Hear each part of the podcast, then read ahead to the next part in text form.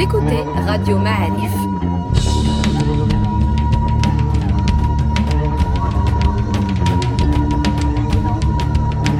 Le podcast Histoire.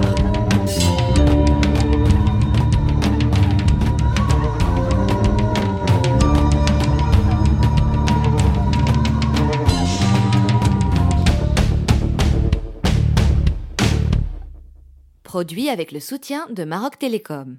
Bienvenue les amis dans un nouveau podcast Histoire de Radio Ma'alif, euh, toujours confiné, mais euh, confiné avec le- la bonne humeur, vu que nous avons le grand plaisir de recevoir aujourd'hui euh, le professeur Abdullah Fili. Alors Abdullah Fili, c'est un professeur d'histoire à l'université de Jdida, c'est bien ça? Exact. Et c'est pas seulement ça, c'est également quelqu'un qui a eu qui a fait une sorte d'exploit archéologique en recevant un, un prix remarquable par rapport à ses découvertes. C'est Abdullah, bienvenue à vous. Merci beaucoup, Serad Allali. C'est un plaisir de participer à ce programme qui enrichit la connaissance historique et l'ouvre sur euh, le plus grand nombre. Eh ben, on espère. Euh, alors déjà, pour commencer, dites-nous un peu le, le prix que vous avez reçu, une sorte de ballon d'or de l'archéologie, c'est ça?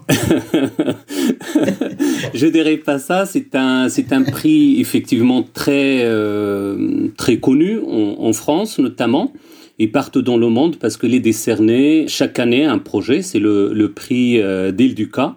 C'est le plus grand prix d'archéologie euh, au monde et qui euh, valorise en quelque sorte un programme de recherche. C'est la première fois que le Maroc euh, le reçoit en 2015 grâce au projet de la mission archéologique d'Iguiliz, dirigée par euh, Ahmed Tahiri de l'INSAP, Jean-Pierre Van Stevel de la Sorbonne et moi-même. Et vous avez découvert quoi dans cette dans Et donc euh, ce prix vient récompenser en fait la découverte de le lieu de naissance et de lieu de départ de- du mouvement almohade qui d'habitude euh, est relié à, à Tinmel dans le Haut Atlas, mais en réalité le départ du mouvement almohade se situe un peu plus loin, à 170 km à peu près au sud, mais sur la même latitude pratiquement, à Igiliz, dans la région de Tourmart, au sein de la tribu des Harra, Argan en berbère, qui ont en quelque sorte euh, supporté le mouvement de l'un des leurs, le Mehdi ben pour conquérir le pouvoir et donc euh, mettre à mal euh, la dynastie almoravide. Eh bien justement, c'est ça le passe en retrait que j'attendais, vu qu'aujourd'hui on va parler non pas des Almohades et de Ben Soumert, content d'avoir euh, son lieu d'origine et de corriger l'idée reçue. Mais aujourd'hui on vous a appelé pour nous parler des Almoravides, le Morabitoun, qui n'ont pas régné très longtemps, un peu comme les Almohades, mais qui ont eu euh, un impact immense, qui ont construit un empire euh, monumental. hein. je pense, je sais même pas, on va juste dire aux gens que il a euh, recouvert évidemment tout, le Maroc actuel, la Mauritanie, une partie du Mali, la moitié de l'Espagne actuelle, la moitié du Portugal, il y a un bout du Sénégal même qu'on peut ajouter, un bout de l'Algérie. Donc euh, une, dynastie importante avec euh, comme chef de file, tête de proue, le nom qu'on a retenu nous les néophytes, c'est Youssef Nsechfin. Et, vous êtes le spécialiste des Almoravides. Alors dites-nous comment vous voulez commencer votre récit, s'il vous plaît. J'abonderai exactement dans le même sens que vous, c'est-à-dire en fait, c'est un État, un véritable État, avec réellement pour la première fois euh, la réalisation de l'union au niveau du Maroc, bien évidemment entre le sud et le nord, jusque-là complètement émietté par euh, des pouvoirs euh, locaux, et notamment des pouvoirs qui sont en relation directe avec des tribus, un tribalisme dominant jusqu'à pratiquement l'avènement des, euh, des Almoravides où effectivement euh, la tribu devient beaucoup plus dominante et couvre pratiquement à la fois euh, le sud de Sahara jusqu'à euh, l'Andalousie, une expansion jusqu'à l'Algérie, jusqu'à Alger plus précisément. Et deuxième chose, c'est pour la première fois ce mouvement politique a réalisé l'union entre le Maghreb et l'Andalousie. C'est la première fois que ça se réalise concrètement Ouais, ouais. sur le terrain. Il y a eu des tentatives, notamment au Xe siècle, au XIe siècle, mais qui n'ont pas véritablement abouti euh, à des résultats concluants. Troisième élément, c'est la question de la réforme religieuse qui a été menée par les Almoravides sous, bien évidemment, la bannière du malikisme, un malikisme dominant, devenu véritablement à partir de cette période qui a toujours existé avant, mais qui est devenu véritablement la ressource juridique sur laquelle les États postérieurs, y compris en partie les Almohades, qui ont créé un autre, euh, une autre idéologie, mais le malikisme s'est imposé à partir de cette période. J'allais dire également avec les réalisations politiques, il ne faut pas oublier tout ce que les Almoravides ont porté en termes d'histoire, euh, d'histoire de l'art notamment, et de l'archéologie, les constructions, l'architecture, qui est euh, absolument extraordinaire.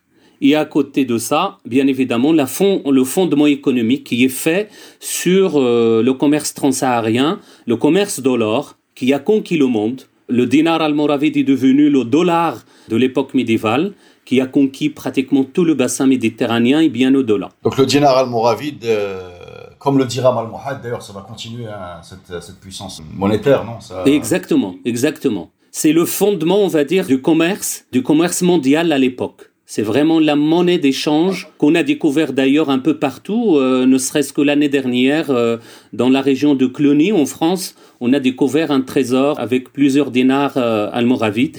Et bien évidemment, dans la région d'Ilat, en Jordanie, l'Aqaba, et même parfois jusqu'aux pays scandinaves euh, et tout ça. Donc c'est vraiment un outil d'échange économique très valorisé.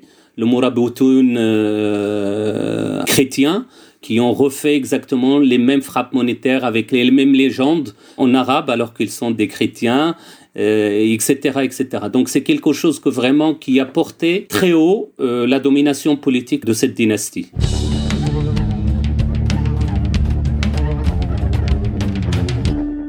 On a parlé de la puissance monétaire des, Almoravides et de leur maîtrise du, commerce transsaharien. Ça nous donne l'occasion de rappeler qu'il y a une certaine logique dans tout ça, vu que ce sont des Snhaja à la base, donc qui viennent du sud, on peut le dire. Exactement. C'est la tribu Snhaja qui est une tribu euh, nomade qui est composée de plusieurs clans. On peut citer euh, les plus importants, les Goudala par exemple, par euh, qui le mouvement a commencé, et les Tuna, qui ont en quelque sorte dominé le mouvement grâce à Yahya ibn Omar, le premier conquérant, on va dire, de cette dynastie, et Abu Bakr ibn Omar, et puis après Youssef ibn Tashfin. Alors là, on est en 1040 avec Yahya ibn Omar, c'est bien ça 1056 avec Abu Bakr ibn Omar. Euh, on va reparler, je crois, d'Abu Bakr ibn Omar quand on va parler un peu de l'Elazine. Ben, je pense que c'est. Zainab Nafzaouia, exact. Ouais, il y a une histoire qu'il faut qu'on raconte. Il faut donc imaginer, parce que nous, on a toujours envie de construire un peu des images euh, mentales. Euh, L'item, il faut imaginer le, comment dire, le, foulard ou le voile, euh, voilà, le voile masculin qui recouvre le bas du visage il faut imaginer des gens comme ça, plutôt sombres de peau. Voilà, c'est des Sahraouis un autre, euh, de notre euh, époque aujourd'hui, avec toujours le voile. C'est pour ça qu'on les appelle dans les sources euh, le l'itam, en fait, l'utilisation de l'itam pour les hommes. Et bien évidemment, Al-Murabitoun en référence aux gens du Rebat. Sauf que pour le moment, on n'a aucune attestation concrète de l'existence de ce Rebat, ce qui a poussé un des chercheurs à dire que finalement, les rebats qui est euh, des monastères en fait qui sont destinés à l'éducation religieuse, à la mise en place d'une, euh, on va dire, d'un effort euh, de guerre, etc., etc., n'a jamais été attesté pour les Almoravides. Finalement, ceux qui ont porté le nom n'ont jamais eu leur rebat concrètement identifié jusqu'à présent il y a des thèses sur ça qui disent, ben voilà, on ne le découvre pas, il est certainement vers le fleuve Sénégal ou, mais véritablement, pour nous, en tout cas les archéologues, nous n'avons pas pour le moment la confirmation de l'existence de Sorebat. Ce qui pourrait être euh, aussi... vous allez le trouver. Vous allez trouver, rassurez-nous. Vous allez trouver. Alors, ou tout simplement, ça n'a jamais existé. ça n'a jamais existé. C'est juste une idée de fraternité, de lien social, de lien euh, idéologique entre les différentes composantes de ce mouvement. Ça pourrait être une interprétation, effectivement, euh, qui pourrait justifier la non-découverte de ce, de, de ce. Alors, on va rester sur euh, l'Empire. On a, on a décrit sa taille. je vous rappelle, hein, quasiment du fleuve Sénégal jusqu'à la moitié de la péninsule ibérique, euh, à l'est, euh, une grosse partie de, l'Algérie actuelle. Euh, on a parlé de la taille de l'empire, on a parlé de la monnaie de l'empire. Est-ce qu'il y a des symboles de l'empire? Est-ce que ces gens avaient, je sais pas, un drapeau par exemple Parce que le drapeau almohade, on l'a à peu près vu. Est-ce qu'il y a un drapeau almoravide alors en fait, pour les Almoravides, nous n'avons pas, à l'image de ce que nous avons pour l'époque almohade, nous n'avons pas de drapeau qui est arrivé jusqu'au nous. Mais on a effectivement tout un tas de récits historiques qui décrivent en quelque sorte notamment l'armée almoravide avec des tambours euh, qui euh, justement euh, font peur aux, aux, chrétiens notamment et donc à leurs ennemis. Et au-delà de ces aspects, on va dire, littéraires, nous n'avons pas de matériaux concrets, mis à part bien évidemment les tissus qui sont destinés, euh, des tissus qu'on utilise dans les maisons, etc., qui sont d'une très grande qualité, mais on n'a pas trouvé de bannière. D'accord, on n'a pas trouvé de bannière? Non. D'accord. Mais vous avez, vous avez trouvé des boucliers par contre, non Vous avez trouvé des boucliers pour les Alors les boucliers, pas dans, parce que c'est des boucliers qui sont très spéciaux, qui sont de taille très grande et qui sont en fait en peau, qui s'appelle d'ailleurs euh, en référence la tribu Lamta, qui sont très caractéristiques de cette époque et dont on trouve encore quelques euh, réminiscences dans euh, la tradition euh, touareg, etc. Dans les musées, par exemple, américains, on en a quelques exemples de ce genre. Mais archéologiquement parlant, on ne trouve que des parties, en fait, que des pièces métalliques qui s'incrustaient, en fait, dans ces pièces. On en a trouvé au Maroc, et on a beaucoup trouvé au Mali, notamment dans une ville euh, qui s'appelle Gao, qui remonte au XIIe siècle, et on en a trouvé également en Andalousie. Et donc à partir de ces pièces, on a pu reconstituer en quelque sorte l'armement de l'époque et les éléments de la tradition euh, guerrière almoravide. On va revenir hein, sur la guerre, parce que la guerre, euh, la guerre a quand même été la, constante de toute la période almoravide que ce soit vers le sud, que ce soit vers l'est, que ce soit au nord, contre les au début du règne, ou même l'épopée andalouse contre les, royaumes chrétiens, ensuite contre les... les bref, ça, ça, a été une période très, très agitée. Est-ce qu'on peut dire que, que ce sont des grands guerriers? Voilà ma question. Est-ce qu'on peut dire que les le, sont de grands guerriers? Alors c'est ça le, leur force de frappe, effectivement. C'est des très grands guerriers qui ont en quelque sorte soumis le Maroc euh, jusqu'à la région de Marrakech en quelques années. Il faut dire qu'en 1055, euh, ils sont arrivés à Sigil Massa, donc euh, un foyer névralgique de commerce transsaharien. Et puis après, euh, deux ans après, ils sont dans la région de Marrakech. C'est-à-dire, ils ont soumis toute cette partie du Maroc d'une façon assez rapide, très rapide. Le problème leur est posé par, essentiellement par les Borwata. Dans le nord Au nord qui est dans la région de Tamsna, région de Shawiya, entre euh, l'actuelle région de Rabat jusqu'à euh, la région d'Ezmour à peu près.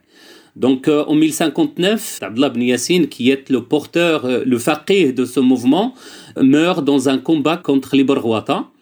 Et c'est la, on va dire, la résistance la plus importante que les Almoravides ont confrontée. Et tout de suite après, d'ailleurs, ibn Tachafin a pris les choses en main et c'est lui qui a conquis le reste du Maroc jusqu'à euh, la fin des 1075-1080 euh, environ. Pour, à partir de 1080-86, conquérir l'Andalousie grâce notamment à une très grande bataille, Zalaqa, contre les chrétiens, contre Alphonse VI. Alors on va arriver à la bataille de Zalaqa, on va, on va juste euh, rappeler que Youssef Ben et les troupes almoravides sont rappelés en renfort, si j'ai bien compris, par les pouvoirs euh, musulmans locaux qui avaient euh, en face des royaumes chrétiens qui essayaient de reprendre la péninsule. Et alors moi, je ne sais pas ce que ça vaut, vous allez peut-être me contredire, mais euh, je... Et, c'est effectivement sur la péninsule ibérique que Youssef Ben va rentrer dans l'histoire, avec, alors je lis un premier débarquement avec 20 000 fantassins, 7 000 chevaux, c'est le débarquement qui va donner la bataille de Zlaqa. Est-ce que c'est un chiffre qui vous semble logique, ça 20 000 fantassins et 7 000 chevaux? Exactement. Donc c'est euh, c'est une invitation en fait qui a été euh, faite par les savants andalous qui sont bien évidemment euh, l'Andalousie se trouvait comme le Maroc d'ailleurs complètement émietté en petits roitelets en fait régionaux. Le Mu'tamid par exemple Ibn Abbad dans la région de Séville, cours d'eau jusqu'à la région de Selvesh au Portugal actuel, et les Sanhaja dans la région de Grenade, dont le roi a été ramené plus tard, et on peut en discuter après, à Armat, Abdullah ibn Boulokhin. Et euh, on a d'autres régions, le Moutawakkil par exemple dans la région de Badajoz, etc., etc. Donc c'est c'est une situation politique intenable eu égard à la pression exercée par les chrétiens qui commencent à reconquérir des espaces. Et donc la seule solution, c'est de faire appel à la force de l'époque, c'est euh, les Almoravides. Les Almoravides ne voulaient pas participer à cette euh, guerre en quelque sorte immédiatement. Donc c'est pour ça que Youssef Muntashafin a sollicité les avis juridiques, notamment de Razali et de Tartouchi, de grandes sommités, on va dire religieuses de l'époque. Euh, l'un est en Irak, l'autre est en Égypte et qui leur ont donné l'autorisation de euh, renforcer en quelque sorte la présence musulmane euh, en Al-Andalus. Et vient donc euh, cette bataille de Zalaqa, dont l'objectif n'était autre que, en fait, de limiter la reconquête chrétienne, qui s'est soldée par une victoire éclatante. Mais tout de suite après, en fait, les Roitelets se sont en quelque sorte dispersés contre cette force chrétienne. Et donc, il a fallu que Youssef Mtachafin prenne la décision clair et net d'annexer en fait euh, l'Andalousie. D'accord. Donc on est en, en 1086. Euh, si je reformule ce que vous m'avez dit, euh, Youssef euh, domine les, les, chrétiens à la bataille de Zlaqa, mais il se rend bien compte qu'autour de lui, l'Andalousie n'est pas n'est pas gérable telle qu'elle est. C'est une succession de petits roitelets de peu d'envergure, et il va les rapatrier ces roitelets à Hermet, si je me trompe pas. Euh, pour prendre le contrôle directement, c'est bien ça Exactement. Une sorte de... Exactement. Voilà. Dans, Ben Abbed. Dans Ben Abbed. effectivement, c'est une décision assez radicale, mais il est bien évidemment fondé sur les avis juridiques dont j'ai parlé tout à l'heure. Et Armat, à l'époque, c'était une euh, l'une des plus grandes villes du Maroc. Grande capitale, euh, la première capitale almoravide avant la fondation de Marrakech. Les fouilles archéologiques ont déterminé la valeur et l'importance de ce site euh, aujourd'hui. Et puis, bien évidemment, il a annexé l'Andalousie en démettant de leurs fonctions, bien évidemment, tous les rois. Ceux qui ont accepté de se soumettre à cette décision, comme le Mu'tamid ibn Ubbad, et Abdullah ibn Bouloukhin, il les a bien évidemment euh, mis sous résidence surveillée à Armat. Les autres, et notamment le Mutawakkil, le prince de Badajoz, a été euh, mis à mort en fait, immédiatement après. Donc ça veut dire en fait que la décision d'annexer l'Andalousie ne peut plus être euh, soumise à discussion. La décision est prise, il doit être mené jusqu'au bout. Derrière cette, euh, cette décision d'annexer l'Andalousie, de la gérer directement, de, rapatrier en résidence surveillée ceux qui se dressent contre lui, euh, il y a un petit choc culturel quand même euh, qu'on peut lire dans la littérature entre les, les, hommes du Sud plutôt durs, plutôt austères, plutôt guerriers, un peu l'aristocratie guerrière, et les Andalous plutôt raffinés, une qualité de vie nettement supérieure et un peu habitués au luxe. On sent bien que des deux côtés, il y a, comment dirais-je, il y a un petit choc culturel. Hein. Le guerrier voit le citadin comme étant un peu mou, et le citadin voit le guerrier comme étant un peu euh, inculte. C'est bien ça? Brut. Ouais, brut, voilà. Avec un... Alors c'était, c'était véritablement le premier choc. Les textes ne parlent, euh, on va dire, de la surprise effectivement de Yusuf Mtachafin en se rendant pendant sa première traversée en Andalousie, donc reçu par Mu'tamid ibn Ubbad dans un décor euh, faste avec des richesses euh, extraordinaires euh, et véritablement donc euh, au lieu d'être effectivement d'apprécier le geste du roi Ibn Abbad qui effectivement qui a une culture quelqu'un qui est versé dans la littérature dans la poésie notamment jusqu'à la fin de ses jours d'ailleurs à Armat ça a créé une distension véritablement choquante chez Youssef Mtachafin c'est pour ça que sa décision de conquérir, on va dire, l'Andalousie se tramait en quelque sorte dès cette période. Parce qu'il savait pertinemment que la résistance andalouse ne peut pas se faire avec ce genre de niveau de vie extrêmement fin, avec euh, des, recherches, euh, avec de l'or euh, qui est disponible dans tel recoin du palais d'Ibn Abbad, etc., etc. Tous ces détails ont choqué véritablement. Et ça, on le verra plus tard, même sous les Almoravides, quand ils ont administré dans, euh, cette région, il y a toujours ce rapport en fait de supériorité, d'infériorité vis-à-vis des Almoravides. Et euh, l'un de leurs euh, secrétaires, Ibn Abil Khissal, le reproche pratiquement à la fin de la dynastie, leur reproche en quelque sorte ce caractère brut euh, au point où, euh, pour venant d'un commis d'État en fait de l'époque, c'était un peu, c'était un peu choquant. D'accord. Est-ce qu'il est vrai qu'il y a eu un décret qui a été promulgué pour demander aux Andalous de ne pas s'habiller comme les Almoravides, c'est-à-dire euh, de conserver un peu les attributs de l'aristocratie guerrière comme comme étant euh, réservé aux, vrais guerriers? Ça existe, ça? Exactement. Ça, c'est une lettre d'Ibn Abil Khissal, effectivement, ce secrétaire des Almoravides, qui a vraiment annoncé qu'effectivement, qu'il faut séparer entre les Almoravides et les non-Almoravides, par la tenue vestimentaire, etc. Ça on dit long sur le rapport entre les deux communautés.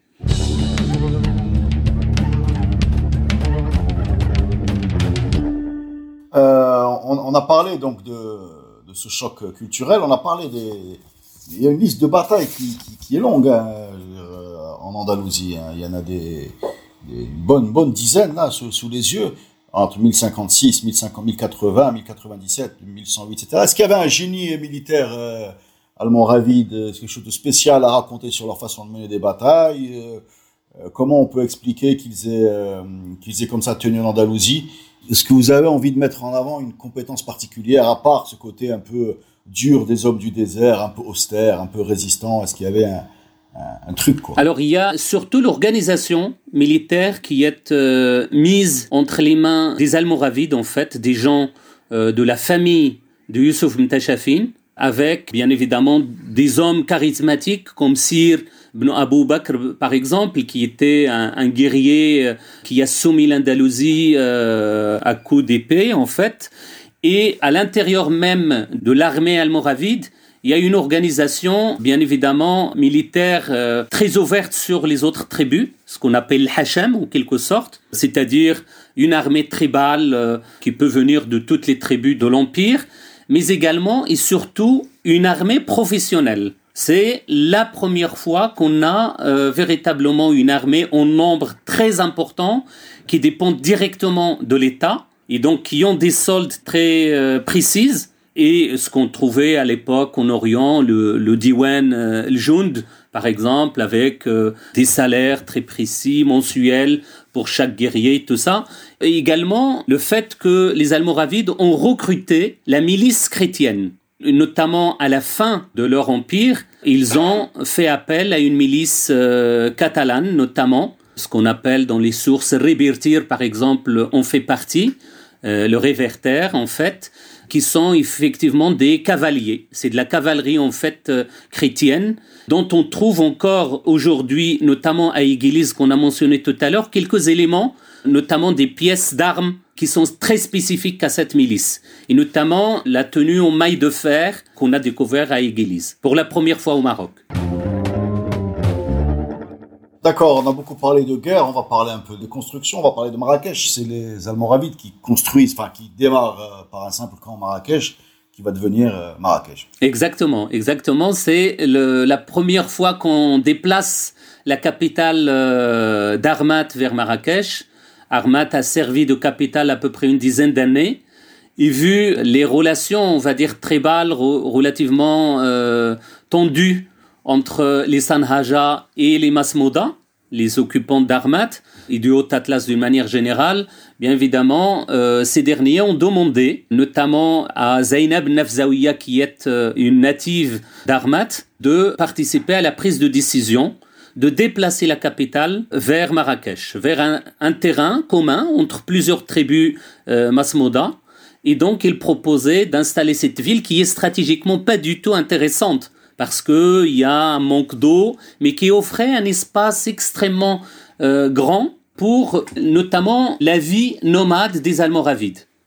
Il faut savoir que jusqu'à la fondation de Marrakech vers 1070, les Almoravides se sont installés dans des tentes, en fait, aux alentours d'Armat.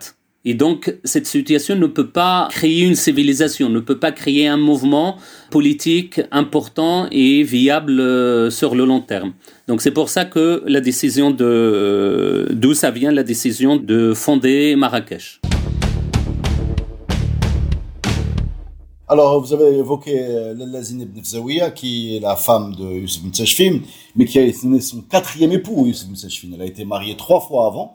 Et elle a été en particulier mariée à, si je me trompe pas, à Abu Bakr ibn Omar. Exact, oui. L'oncle de Youssef bin Tashfin, euh, il est parti faire la guerre, il a laissé sa femme à son neveu. Alors le deal, c'est effectivement que ce personnage euh, historique euh, extrêmement intéressant de Zainab Nafzaouia, qui est une femme extrêmement belle d'après les textes, extrêmement intelligente, qui est native d'Armat, mais dont la famille est originaire de Kérouan, ce qui fait qu'il a une très grande culture locale, justement, des us et coutumes de la région. il a en premier, dans une première noce, il a épousé le cheikh de la tribu Urika. En deuxième noce, le prince d'Armat, de la principauté d'Armat qui s'appelait la côte al-Maghrawi, avec euh, le petit émirat euh, d'Armat, jusqu'à l'avènement des Almoravides, où à ce moment-là, il a épousé Abu Bakr ibn Omar l'émir almoravide de l'époque. Ce dernier a été rappelé par euh, au sud suite à des problèmes justement très beaux au sein de la communauté almoravide du sud, du Sahara.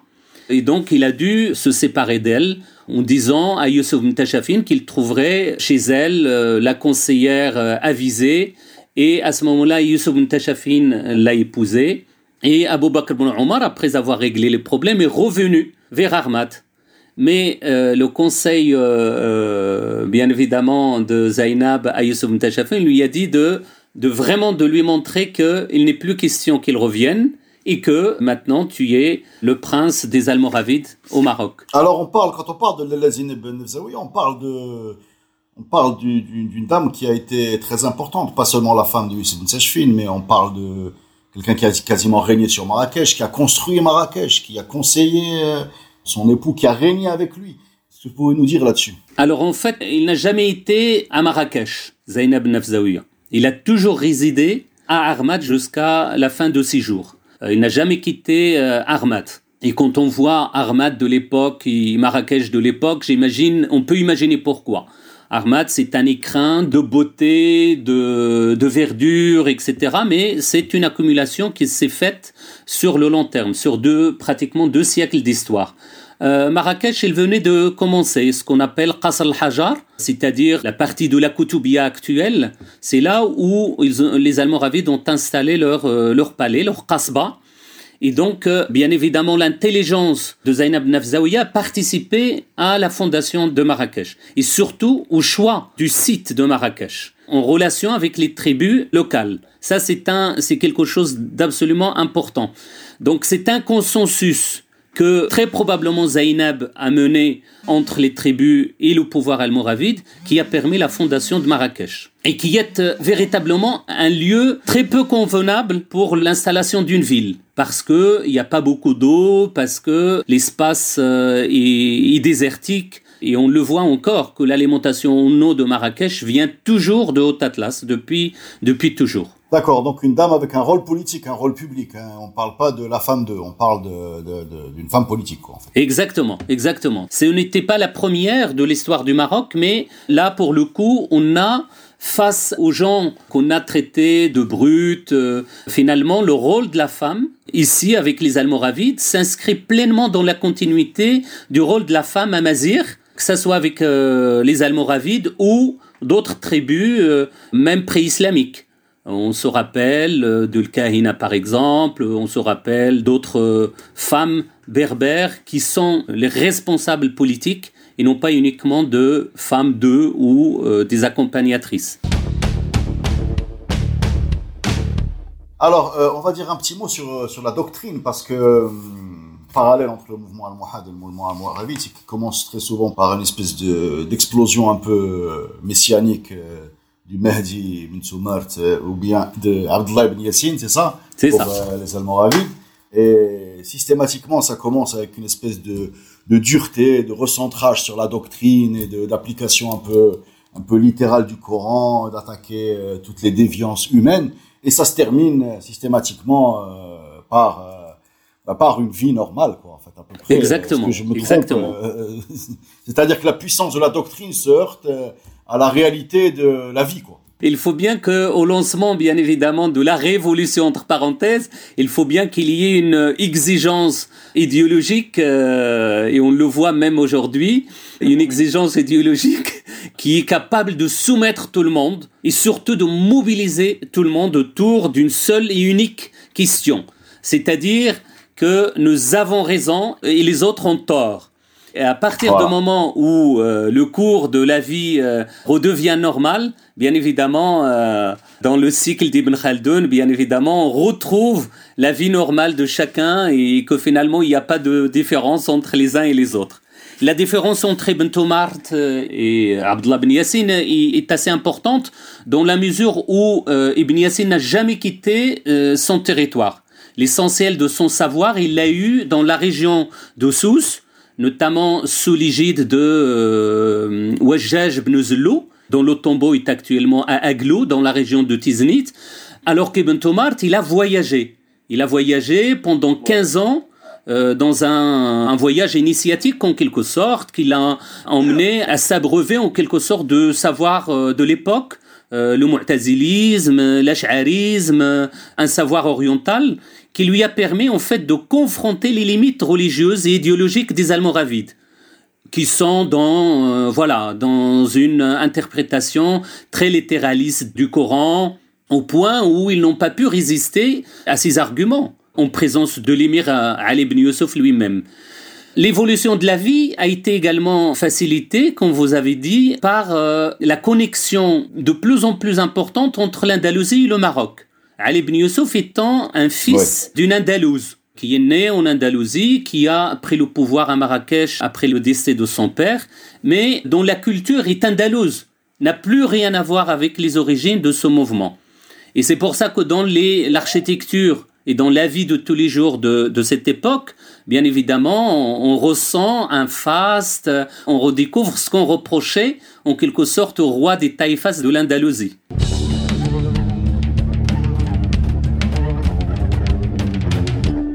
Alors moi j'ai une petite question à vous poser. Les héritages almoravides, vu du sud, l'équipe de football de Mauritanie s'appelle Morabitois. euh, je pense, euh, j'ai lu quelque part, vous allez devoir me le confirmer, que dans les troupes qui ont débarqué en Andalousie pour livrer ces batailles contre les royaumes chrétiens, il y avait également des gens de la région, euh, l'ancien royaume du Ghana, du Sénégal, des Songhai, des gens comme ça. Des... Exactement, exactement. Ben voilà, c'est un des, royaume des, très très grand. Voilà, des combattants sub subsahariens quoi. Enfin, exactement, exactement. Dans, voilà. Donc, euh, vu du côté mauritanien, c'est une dynastie mauritanienne. Euh, exactement, c'est en quelque sorte le euh, un discours qui est très tardif, il faut le dire. C'est lié en fait à l'indépendance de la Mauritanie à la fin des années 60 et mais l'origine des Almoravides bien évidemment, c'est la Mauritanie actuelle. Mais à l'époque, c'était une région qui est euh, ouverte euh, au pouvoir euh, de toutes sortes de pouvoirs et, et, surtout qui est complètement autonome. C'est un pouvoir tribal qui régnait dans cette région depuis très très très longtemps, avec des confédérations tribales qui ont tenté à plusieurs reprises d'ailleurs avant les Almoravides de se rassembler et de créer des mouvements politiques. Ce mouvement politique a eu la chance de réussir celui des Almoravides, et de conquérir progressivement, grâce à sa rigueur religieuse, de conquérir justement le nord. En commençant par Sigil Massa et ainsi de suite, euh, ça on l'a déjà vu. Mais il est hors de question aujourd'hui de transposer euh, les réalités géostratégiques de l'époque médiévale dans un débat actuel. Nos amis mauritaniens, justement, sont très sensibles justement à cette, euh, à cette volonté que les Almoravides soient uniquement marocains ou les Marocains sont très sensibles au fait que les Almoravides soient uniquement mauritaniens, etc. C'est un mouvement trans-saharien qui a régné euh, sur des réalités géostratégiques complètement différentes de celles d'aujourd'hui. L'idée de ma question, c'était pas de rentrer dans une guerre euh, chauvine entre le Maroc et la Mauritanie sur l'appropriation culturelle des Almoravides. Pas du tout l'esprit de, ce que je voulais dire. C'était au contraire de montrer comment, après mille ans, analyser ce qui s'est passé il y a mille ans avec les, les yeux d'aujourd'hui, les frontières d'aujourd'hui, ça n'a pas de sens tout simplement. C'est même un problème qu'on a aujourd'hui quand on analyse l'Andalousie quand aujourd'hui on sait que pour traverser ces 15 km, il faut un visa, il y a des, enfin bref, euh, un monde qui change. À l'époque, on était dans le même monde. Voilà, c'est ce que j'essaie juste de dire. Exactement, exactement. Mieux encore, euh, la question, euh, qu'est-ce qu'on pourrait comprendre de, de ce mouvement dont les sources sont très limitées? Malheureusement, il y a que l'archéologie qui peut nous, en quelque sorte, nous sauver pour comprendre un peu plus la vie quotidienne dont vous avez parlé tout à l'heure, etc. Qu'est-ce qu'on peut comprendre de ce mouvement si on ne prend pas en considération tout ce qui a été découvert en Mauritanie, à Oudarous, à Azouki, à Kombi Saleh, dans les sites mauritaniens Qu'est-ce qu'on peut comprendre à, ces, à ce mouvement si on ne prend pas en considération tout ce qui a été découvert et c'est extraordinaire? En Andalousie, à Almeria, à, euh, justement dans la région de Grenade, etc. Donc c'est véritablement un mouvement qu'il faut prendre dans ce sens avec des spécificités culturelles différentes d'une région à une autre.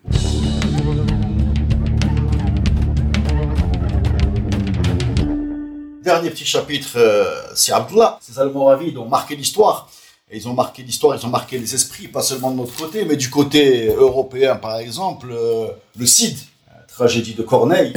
c'est bien un personnage Cid, hein, c'est bien un personnage qui était euh, combattait les musulmans avec les royaumes chrétiens d'Ibérie, c'est bien ça. Hein, Exactement. Un personnage qui a existé, le Cid. Voilà. Donc mon bras, qui tant de fois a sauvé cet empire, qu'avec respect l'Espagne admire, euh, ce bonhomme-là euh, a fait sa gloire euh, contre nos ancêtres, en fait. C'est bien ça. Exactement. comment se fait-il voilà, comment se fait-il que, que ces Almoravides aient marqué les gens au sud, les gens au nord, et que chez nous, on n'ait pas l'impression qu'ils aient beaucoup de crédit dans l'histoire telle qu'on nous la raconte. Alors je pense que véritablement c'est un problème. pour Excusez-moi, et pour terminer ma, question, euh, j'en veux pour preuve l'état de la tombe de Hussein Teshfin à Marrakech où il a fallu un buzz, euh, un buzz sur Internet pour lui donner un aspect euh, respectable. Donc comment vous expliquez ça? Alors c'est une question purement idéologique, en tout cas pour les temps anciens idéologique dans la, mesure où vraiment le passage des Almohades a été euh, dévastateur à ce niveau-là, de la tradition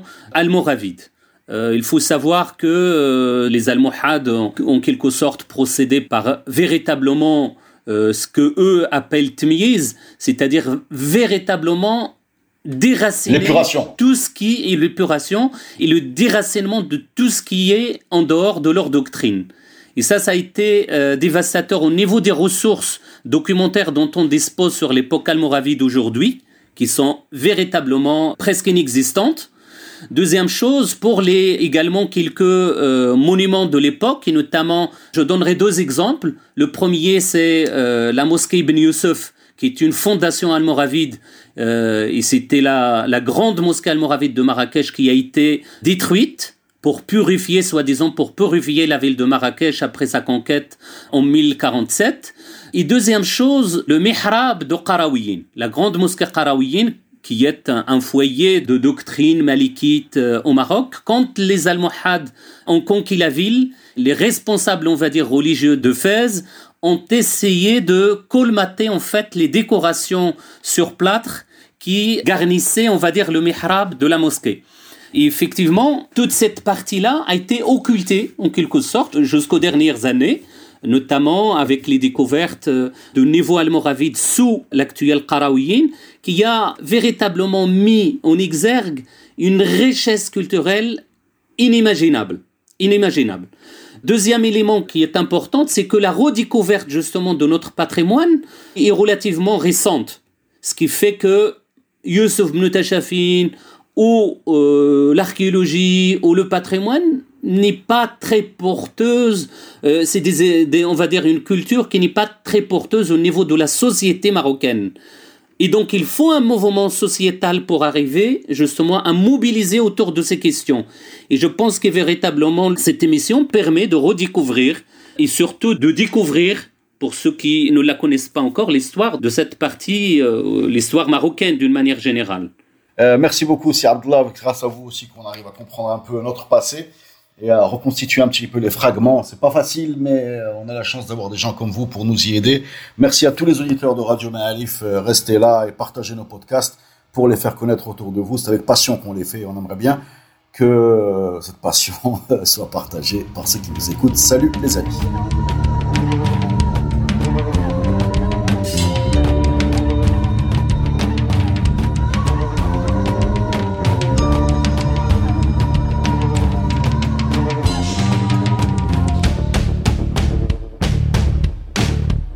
Podcast est produit avec le soutien de Maroc Télécom. Maroc Télécom, un monde nouveau vous appelle.